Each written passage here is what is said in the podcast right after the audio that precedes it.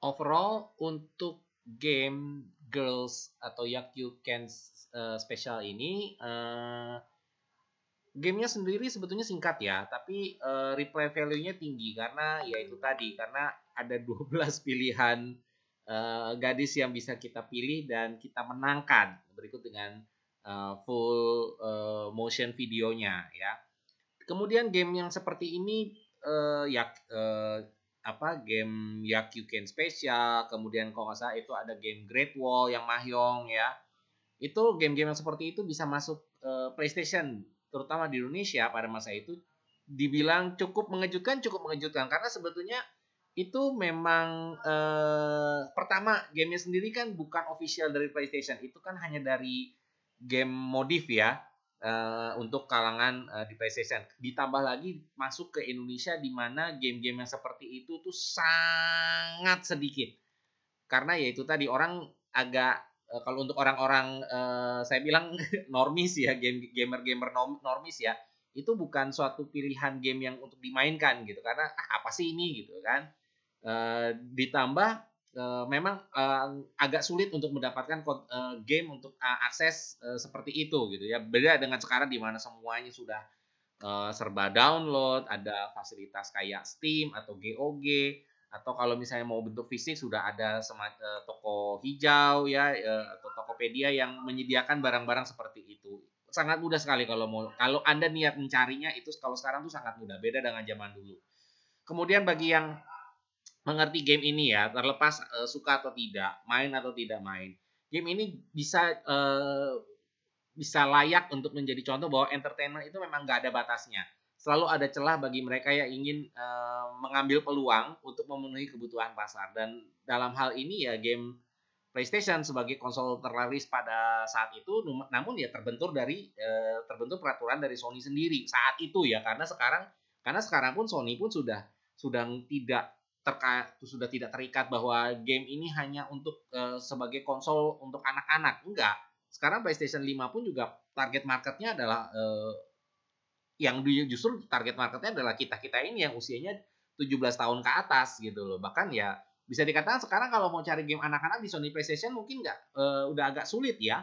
Bahkan Nintendo sendiri pun juga sekarang di Switch sudah mulai uh, merubah uh, pola pikirnya dengan mulai memasukkan game-game yang genre-nya bisa dikatakan dewasa ya. Walaupun kalau di kalau untuk masuk pasar Indonesia mungkin enggak, tapi kalau di Jepang sendiri sudah ada beberapa. Kemudian uh, kesan berkesan atau tidaknya game seperti ini ya hanya kalian yang bisa menilai gitu. Kalau kalian ingin komentar silahkan komentar di kolom komentar di bawah ya. Dan kalau ya pendapat saya pribadi ya game ini cukup unik ya di zamannya ya, apalagi termasuk game yang uh, sebetulnya bukan game official tapi bisa masuk gitu di di uh, konsol yang saat itu sangat menjunjung tinggi uh, moral lah nilai-nilai moral dan etika waktu itu. Beda dengan Saturn yang sudah pak saya sudah pangsa pasarnya sudah dewasa sedangkan PlayStation waktu itu uh, hampir sama dengan Nintendo yaitu tetap di uh, pasarnya yaitu anak-anak menuju remaja. Intinya dari kesimpulan ini kita mau memberikan edukasi bahwa semakin terbatas akses kita yang eh, akses yang kita miliki, semakin berharga barang-barang yang kita dapat lewat akses yang terbatas tersebut. Meskipun barangnya mungkin terkesan eh, receh atau ya mungkin ya kacang lah semacam sekacang yakyuken begini gitu. Tapi ya sebagai eh, gambaran era 90-an saat itu di mana justru yang eh, barang-barang yang terkesan receh ini justru malah jadi uh, jam di dunia video games gitu. Dan gak hanya Yakyuken, uh, Yakyuken tapi ya game Love, Love Sim Tokimemo atau barang-barang collectible itu sangat berharga sekali gitu. Seperti halnya uh, mungkin uh, apa ya? Grandia. Banyak yang menyangka bahwa uh, game Grandia di uh, RPG itu, game RPG Grandia tadinya hanya niatnya hanya untuk Sega Saturn. Tapi ternyata begitu uh, demand-nya tinggi, akhirnya dari developernya akhirnya merilis untuk PlayStation. Itu kan luar biasa. Dari uh, ya itu tadi karena demand ya, faktor demand. Cuman kalau sekarang uh, dan sekarang sudah jadi jam. Toki Memo juga sekarang sangat uh, untuk terutama yang ininya ya, yang versi konsolnya ya, Toki Memo uh, Toki Meki Memorial itu sudah sangat jadi uh, permata di dunia uh, perkoleksian gitu ya. Karena ya itu tadi barangnya dapatnya susah, terutama untuk Indonesia ya. Kalau di Jepang mungkin nggak terlalu sulit.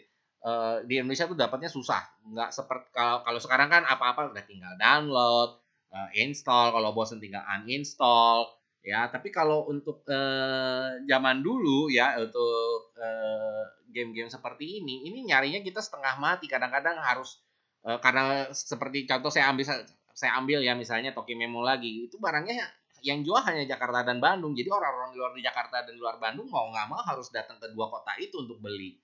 Ya itu uh, message yang ingin kita sampaikan di sini.